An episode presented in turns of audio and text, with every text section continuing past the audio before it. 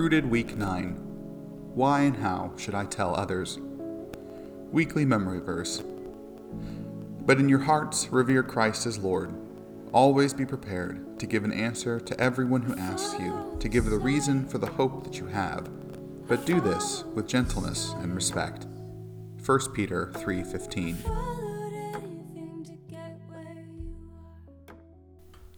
Day 1 Getting the Word Out. Some things about being a Christian seem to get easier and more natural the longer we have known Jesus reading the Bible, going to church, praying out loud.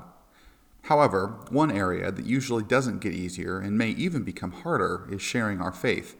For many of us, no matter how long we have known Jesus, the thought of telling people about him sends a shiver down our spines.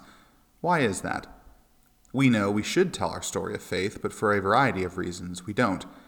Maybe it's fear of rejection, awkwardness of spiritual conversations with those who believe differently from us, anxiety of being asked questions we can't answer, feeling too busy to get involved in someone's life, worry about whether our lives match up to Christian standards, having no real relationships with people outside the faith.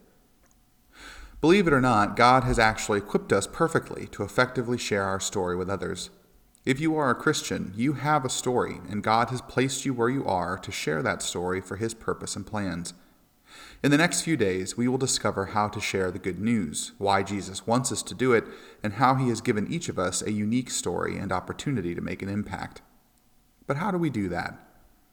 Earlier in his ministry, Jesus gave a couple of helpful metaphors to help us understand how to make an impact on others. You are the salt of the earth. But if the salt loses its saltiness, how can it be made salty again?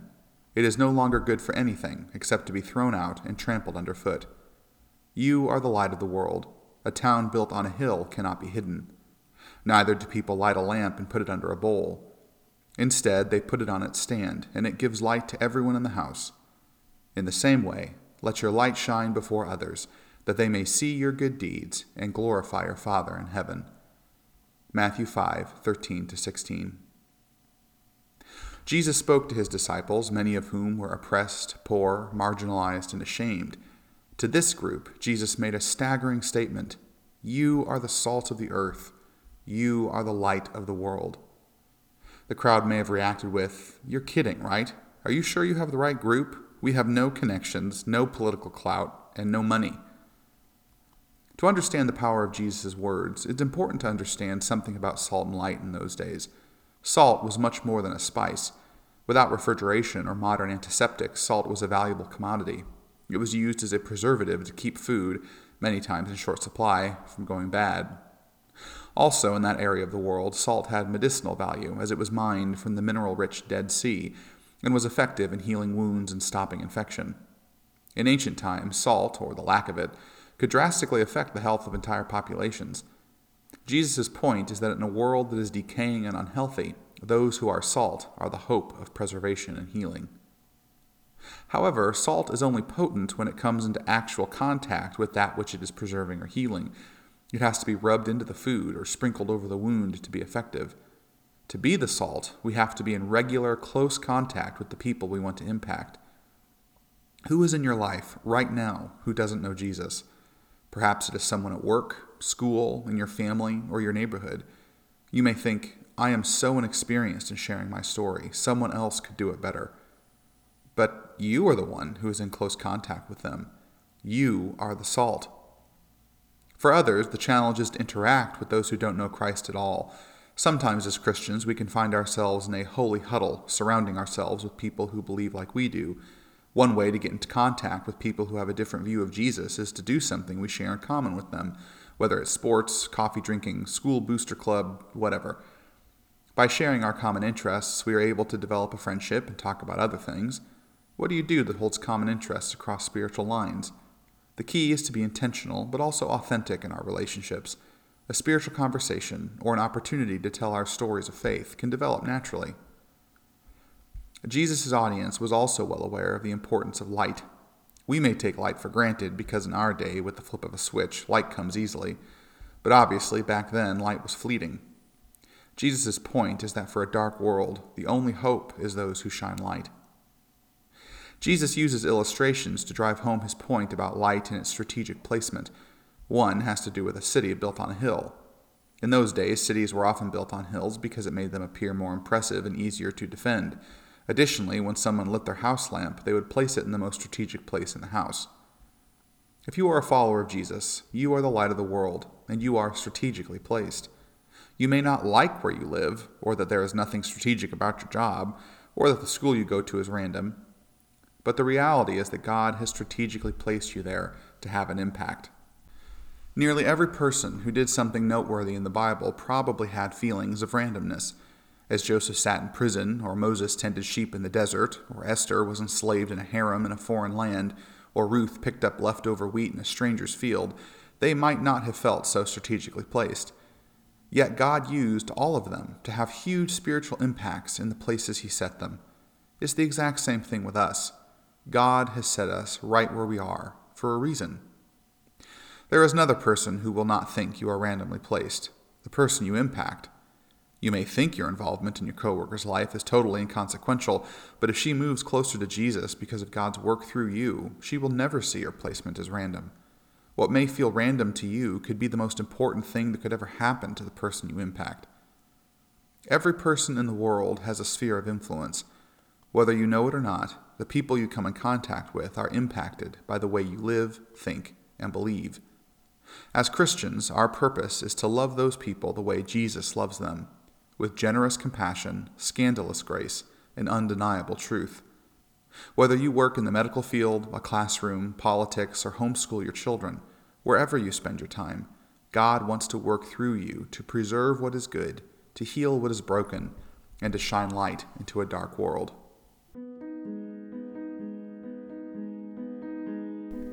Daily Response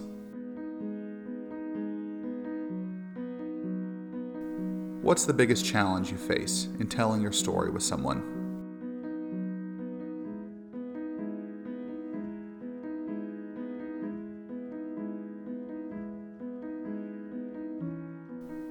If you are a Christ follower, have you ever shared your faith story with someone else?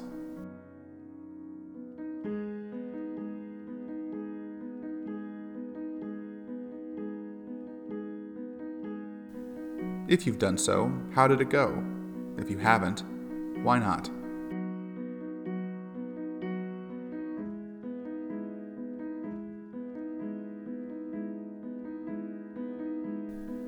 Who are three people in your life that don't know Jesus?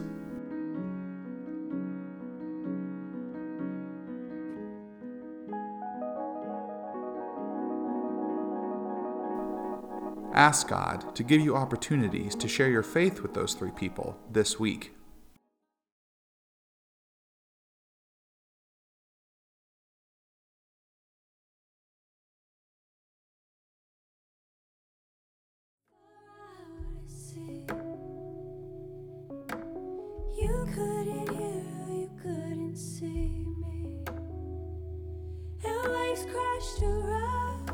Day 2 God's story.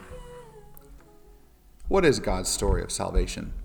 Or, put another way, how can we explain to someone what it means to be a Christian? Let's look at what the Bible teaches about how one becomes a Christ follower. There are many misconceptions about what makes someone a Christian. Some think it has to do with living in a Christian nation, such as America.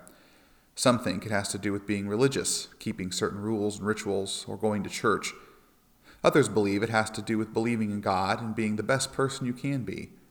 Others may think it has to do with praying a prayer to accept Jesus at some point in your life and intellectually agreeing with the statement, Jesus died for your sins. None of these are entirely correct, although there is truth in some of them. How does the Bible explain what someone needs to know, believe, and do to be saved? There are four parts to God's story of, of salvation. Part 1 Perfect Creation. As we discussed in the second week of Rooted, our story starts at the beginning of the Bible with the creation of the world.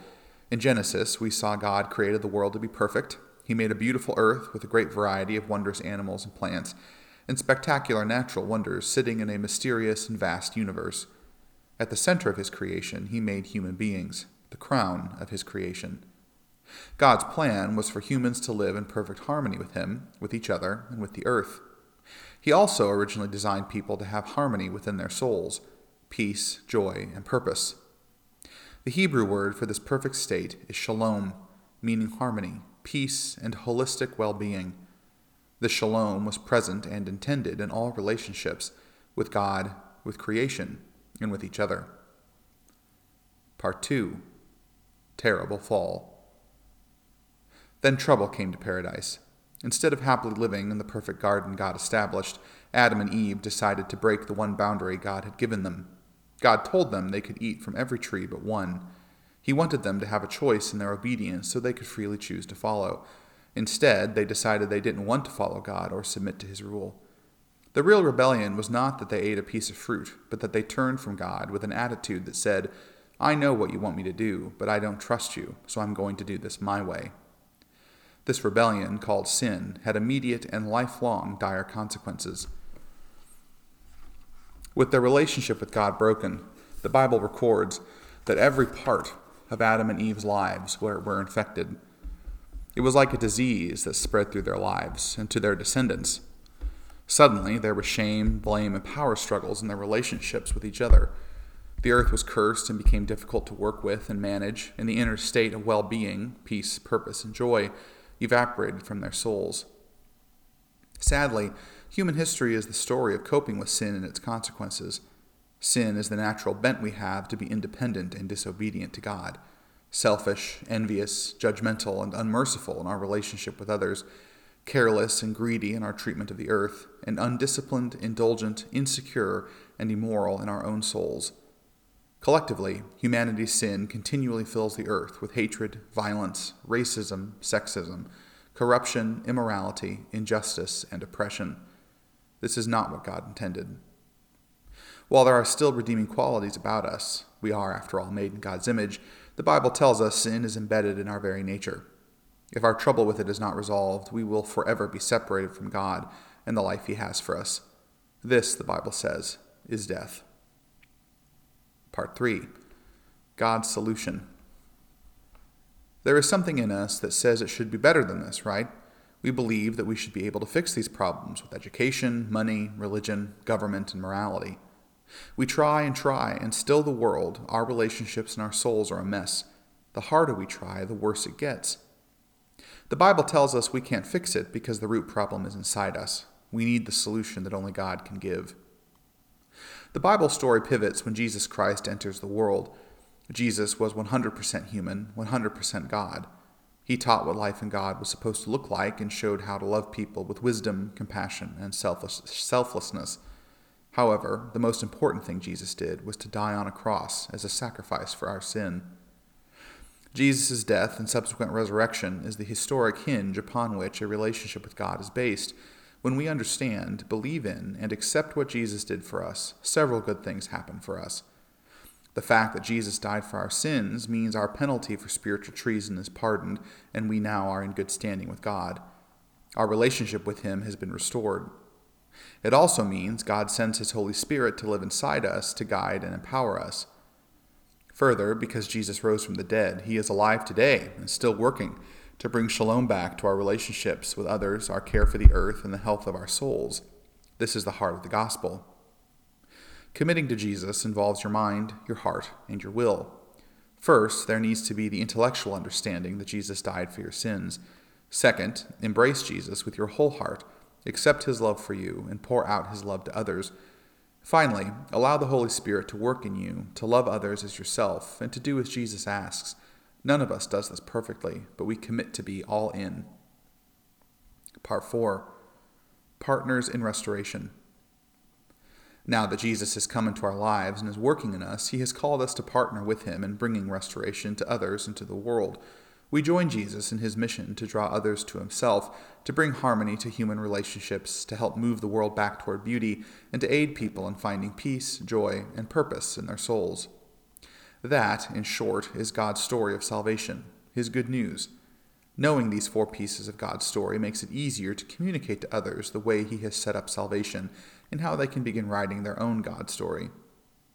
In the next couple of days, we will work to understand where these four parts fall in our lives and begin to write out our stories of God. Daily Response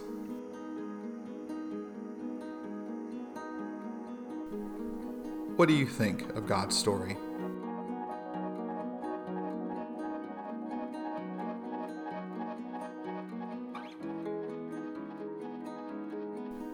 Are there any parts you disagree with, or are there any parts that confuse you?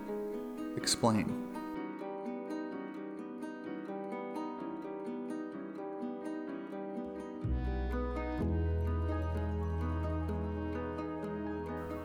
Do you think you could write down from memory the major point of each of the four parts?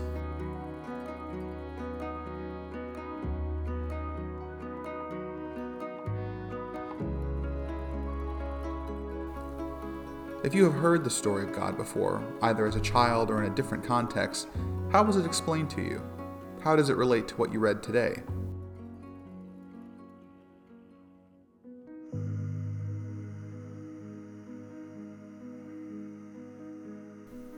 Write a prayer that captures your thoughts about God's story and what it looks like in your life.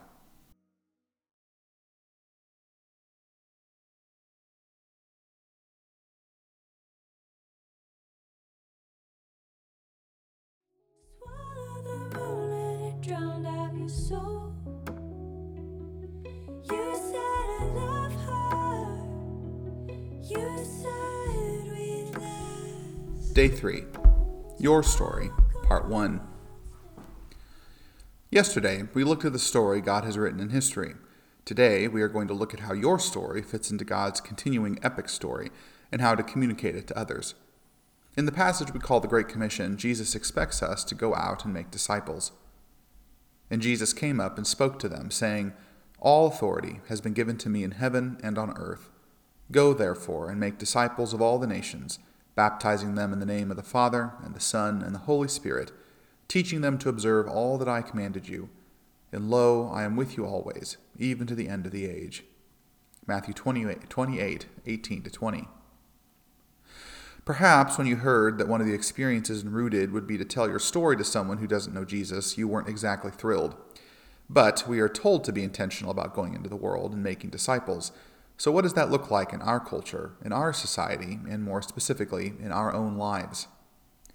The most effective way of communicating the work of Jesus in someone's life is by the evidence of transformation of that life, either through actions and lifestyle or in telling of that transformation in words.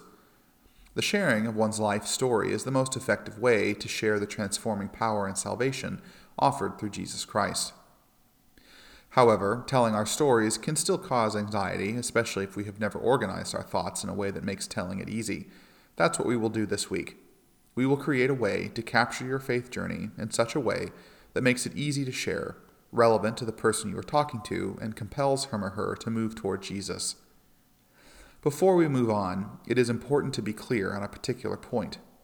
While we are the messengers and we express the message in an understandable and compelling way, it is not our job to save anybody. God does that. He works in the hearts of people, and it is the work of the Holy Spirit to move them to the decision point of committing to follow, following Jesus.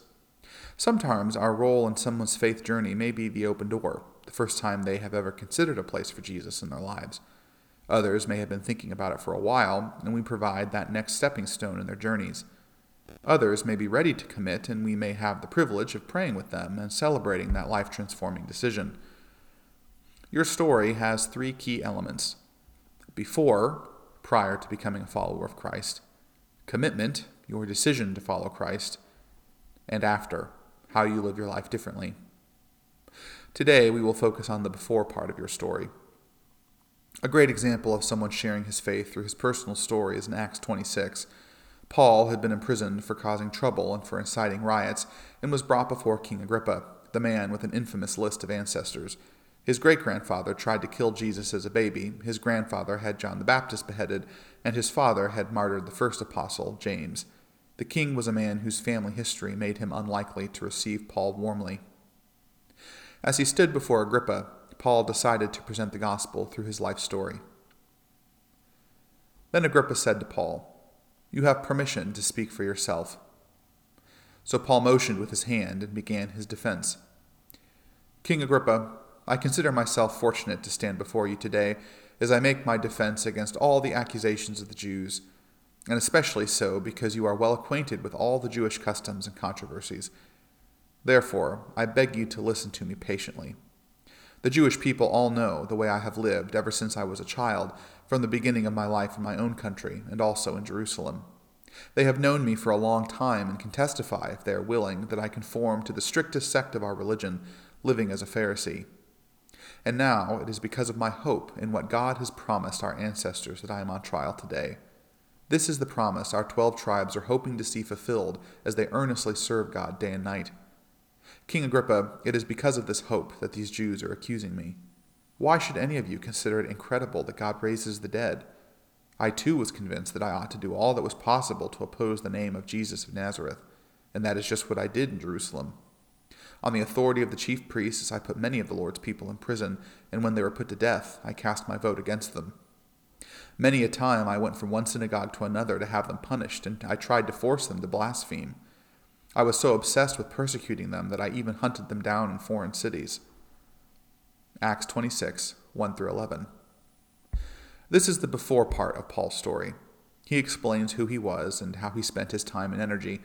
Obviously, Paul doesn't tell his whole life story, but he frames his story with who he was, what his values were, what some of his actions were like, and where he was spiritually.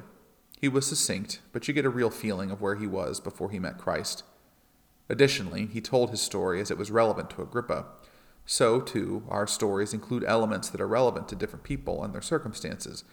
As God leads, we can tailor our stories so they resonate with whom we are speaking. Daily Response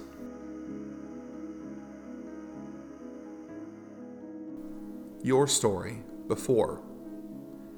Who were you before you committed your life to Christ?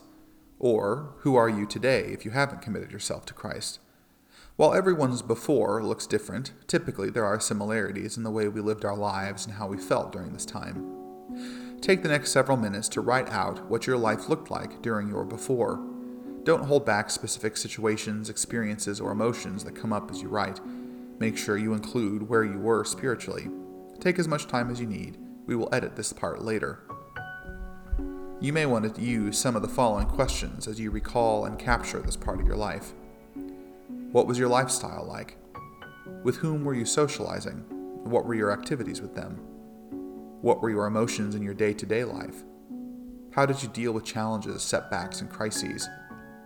What did you feel was lacking in your life? What were your hopes and dreams? What did your relationships look like?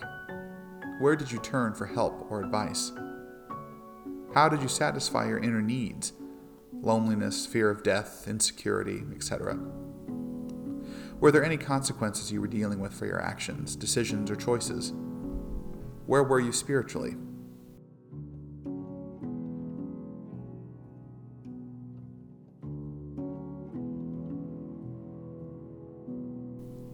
Pray that God would help you remember important parts of your story. Pray also that He will give you courage and boldness when the opportunity comes to tell your story.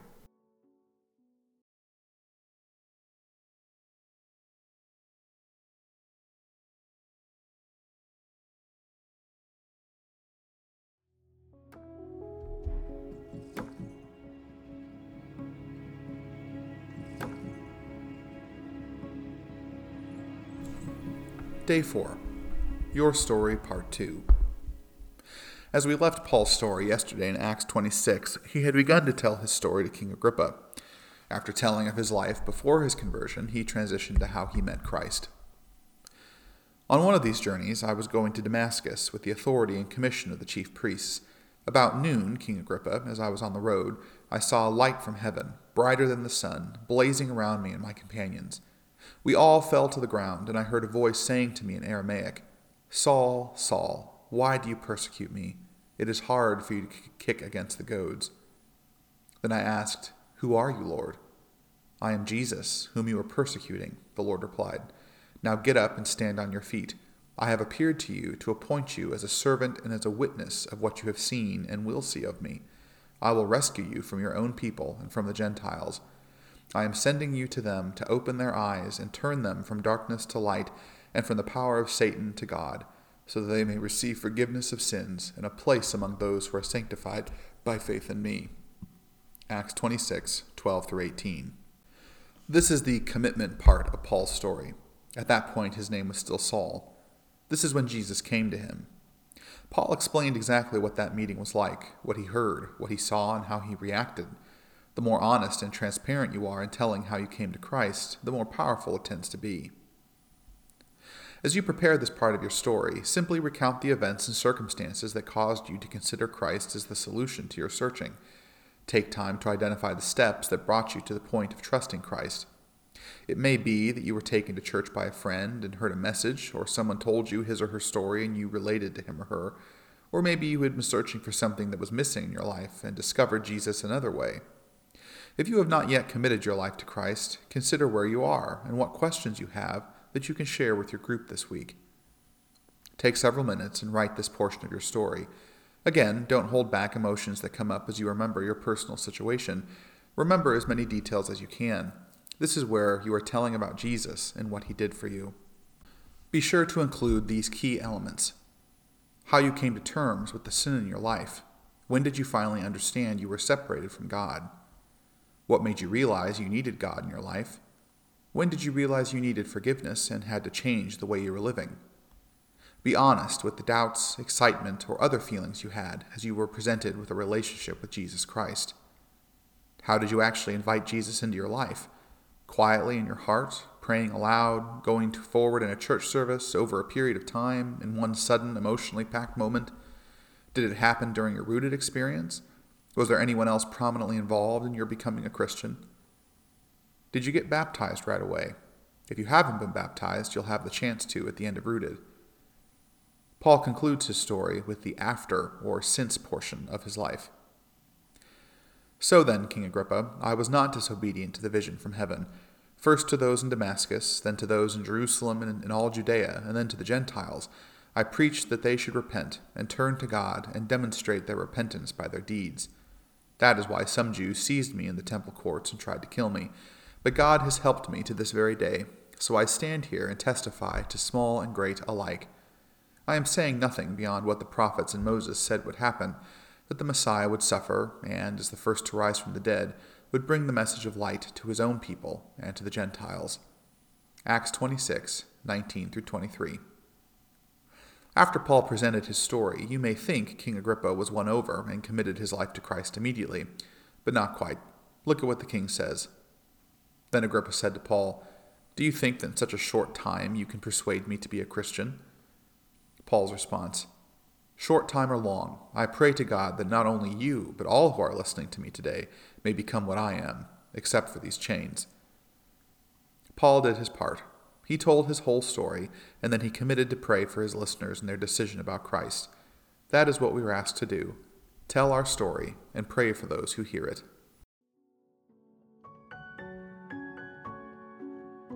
Daily Response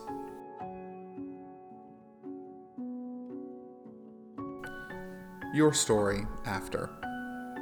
Take several minutes and write down what your life has been like since you made your commitment to follow Jesus. Try to capture how Christ is meeting your needs and what a relationship with Him means to you now. Take as much time and space as you need and don't hold back feelings or emotions that may come up. You may want to consider these questions as you write this portion of your story. How has Christ made a difference in your life? How has His forgiveness impacted you? How have your thoughts, attitudes, and emotions changed? What has changed in your relationships with others? How does your faith in Jesus affect your hopes and dreams? Where do you see yourself as part of God's plan to restore the world back to how He created, created it in the first place? If this part of your story is incomplete, you may want to spend time praying about it and recognize there is another chapter in your life that is yet to be written. But don't let that keep you from sharing your faith journey up to this point. After you have written all three parts of your story, you might need to edit it as you have as you may have only a few minutes to tell it when the opportunity arises. Look at each section of your story and try to edit each part down to a paragraph of 6 to 10 sentences. As you practice your story, use a timer and keep it to 2 minutes. Don't eliminate the passion or emotion from your story, and don't skip the parts about commitment, acknowledging the need for Christ, receiving His forgiveness, and accepting the Holy Spirit into your life. Try to take out any Christianese or church words and phrases, as these can alienate your audience, or at the very least, confuse them or keep them from identifying with your life. For example, words like born again, gospel, and repent. Replace them with words that are more relatable and conversational. You don't want to sound judgmental or alienating. Now, you should have a three paragraph summary of your faith journey that is easy to remember and easy to tell.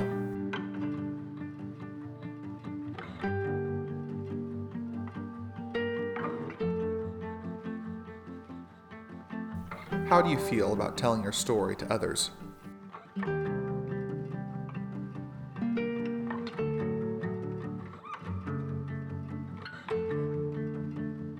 How does this affect how you think about evangelism?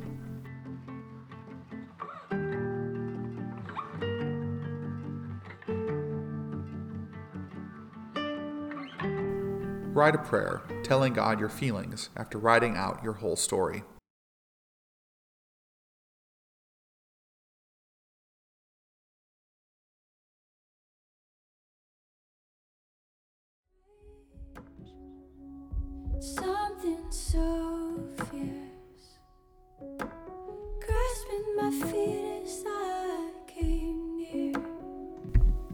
Day 5 Time to Tell.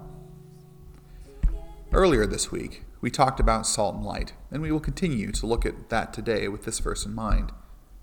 In the same way, let your light shine before others, that they may see your good deeds and glorify your Father in heaven. Matthew 5:16. If we are going to be salt and light, eh, we are to do something. It is not enough to have good intentions or to talk about it or even just to pray about it. Jesus wants us to move. What is it he wants us to do? We need to be intentional and sometimes even strategic. This isn't to mean we manipulate relationships or actions with evangelism as our only intent. That's not it at all. But we may need to be a little more purposeful in sharing our stories with those with whom we come in contact.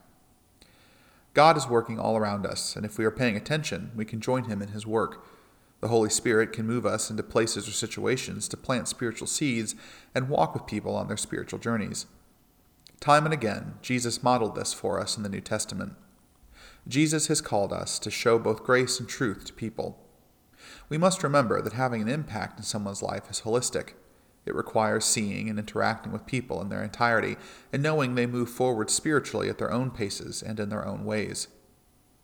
Jesus had the uncanny ability to meet people at their point of need. Sometimes it was obvious, like when a blind man needed sight or a dead little girl needed to be raised to life, but other times the need was subtler. Take the need take the need Zacharias, excuse me, take the need Zacchaeus, the much maligned tax collector, had in Luke 19. Though wealthy, Zacchaeus was shunned by the religious establishment and many of his fellow Jews. He was isolated and shamed. Jesus recognized this about Zacchaeus and met him right where he was. One day, Jesus called Zacchaeus out of a crowd and honored him by having dinner at his house. He knew that was exactly what Zacchaeus needed and how it would draw him closer to God. On another occasion, a leper came to Jesus and asked to be healed, Matthew 8. Jesus could easily have, t- have healed him with just a word, but he chose to heal the man with a touch. The touch was significant. Because leprosy was considered highly contagious and made someone unclean, Jesus' touch may have been the first one this man had felt in months or years. It was exactly what he needed. Jesus also knew how to build good friendships. He realized people weren't targets to be converted, but potential friends with whom he could interact, work alongside, and enjoy. Jesus built significant friendships with his disciples, with many of the women who were also his disciples, scandalous for a rabbi, with Lazarus and his two sisters, and many others. Jesus gave his friendship time and emotional energy. Finally, Jesus knew how to move people toward God, whether it was gently nudging them with a question or two or being more direct with commands and challenges. Jesus was a master at helping people take their next step with God. Consider how Jesus helped the woman at the well grasp who he was in John 4 how he challenged Nicodemus, a Pharisee, with questions in John 3, or how he confronted Peter after Peter had denied him in John 21. Each of these approaches hit their mark and helped the person progress toward a vibrant relationship with God. Whether Jesus was meeting needs, making friends, or moving people toward God, in all cases he had real spiritual impact, and there is no reason we can't do the same. Where is God giving you these opportunities? Ask God to show you those around you who do not know Him, and ask for the opportunity to share your faith. We should always be looking for places around us where we can meet people at their points of need. whether it is helping them deal with sickness, helping them get their children home from school, or taking a little extra time to listen to someone explain a problem. We make a strong statement about how much we care. There is nothing that opens people up to a relationship like having a felt need met by someone who cares about them. One of the primary reasons God calls his followers to be extraordinarily caring people is because acts of mercy open up people's hearts like nothing else can. Put another way, there's tremendous pulling power in the expression of even a single act of kindness, and God wants that power to draw people toward the reality of his Son. Bill Hybels, Becoming a Contagious Christian. Here's the other thing about meeting a need there are plenty. All we have to do is look around. The reason we often miss these opportunities is because we are either too busy or too focused on our own agenda. If you are having trouble identifying needs around you, which you can help, consider taking a day or part of a day and asking God every 15 to 30 minutes to show you a need you can meet. You will be surprised by how many opportunities God brings your way. In some cases, meeting the need of a person will naturally lead to creating or deepening a friendship. You may get to finally meet the neighbors you never got around to introducing yourself to. You may connect with a coworker on a deeper level than water cooler talk. There may be someone God wants in your life, as much for his or her spiritual journey as for yours. Remember, we aren't on a quest to make friends to save people. Open your heart and your life to someone, and then let, let God do the heavy lifting. We are called to be Jesus' ambassadors in a broken world and the best way for us to fulfill that calling is to reach out and care for those around us. Moving someone toward Jesus doesn't always mean you have to share the four chapters in God's story or tell your whole story chronologically, but at some point it is important that people see you as more than a really considerate person or a really good friend. The purpose of shining our light is so your friend will glorify your Father in heaven. The greatest gift you can ever give someone who doesn't yet know Jesus is an introduction to him. You don't want to leave someone guessing as to who Jesus is or how he or she can connect with him. Don't worry about finding the perfect time to tell someone about Jesus. You don't have to force Jesus into the conversation. Just be open and ready to have conversations when God provides the right opportunity. Share with others why your life looks different or why you have such hope. As Christ followers, it's impossible for us to separate doing good and the hope we have from our relationship with Jesus, so conversations about him and how he changed our lives will oftentimes just come naturally. As we tell our story to others, it's important to remember it's not about us. It's not about how we are changed, but how God, through the saving grace of his Son, changed us. When we tell our story, we tell the story of God. Peter gives us advice when it comes to sharing our story. Always be prepared to give an answer to everyone who asks you to give the reason for the hope that you have. But do this with gentleness and respect, keeping a clear conscience, so that those who speak maliciously against your good behavior in Christ may be ashamed of their slander. 1 Peter 3 15 16. Daily Response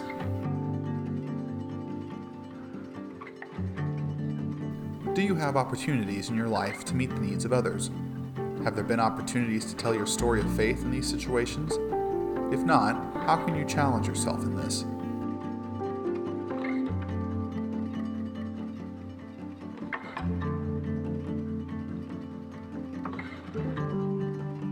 Remember the three people you have been praying for. Share your story of faith with them in a way that is relevant and succinct.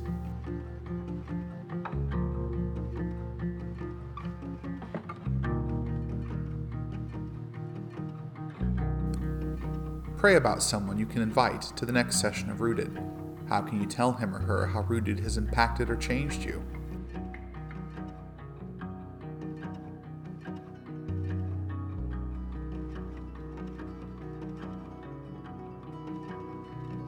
Thank Jesus for the way he met your needs, became a friend to you, and moved you spiritually. Ask God to help you tell your story this week. Demons, shed tears and shed blood. And waves crashed around.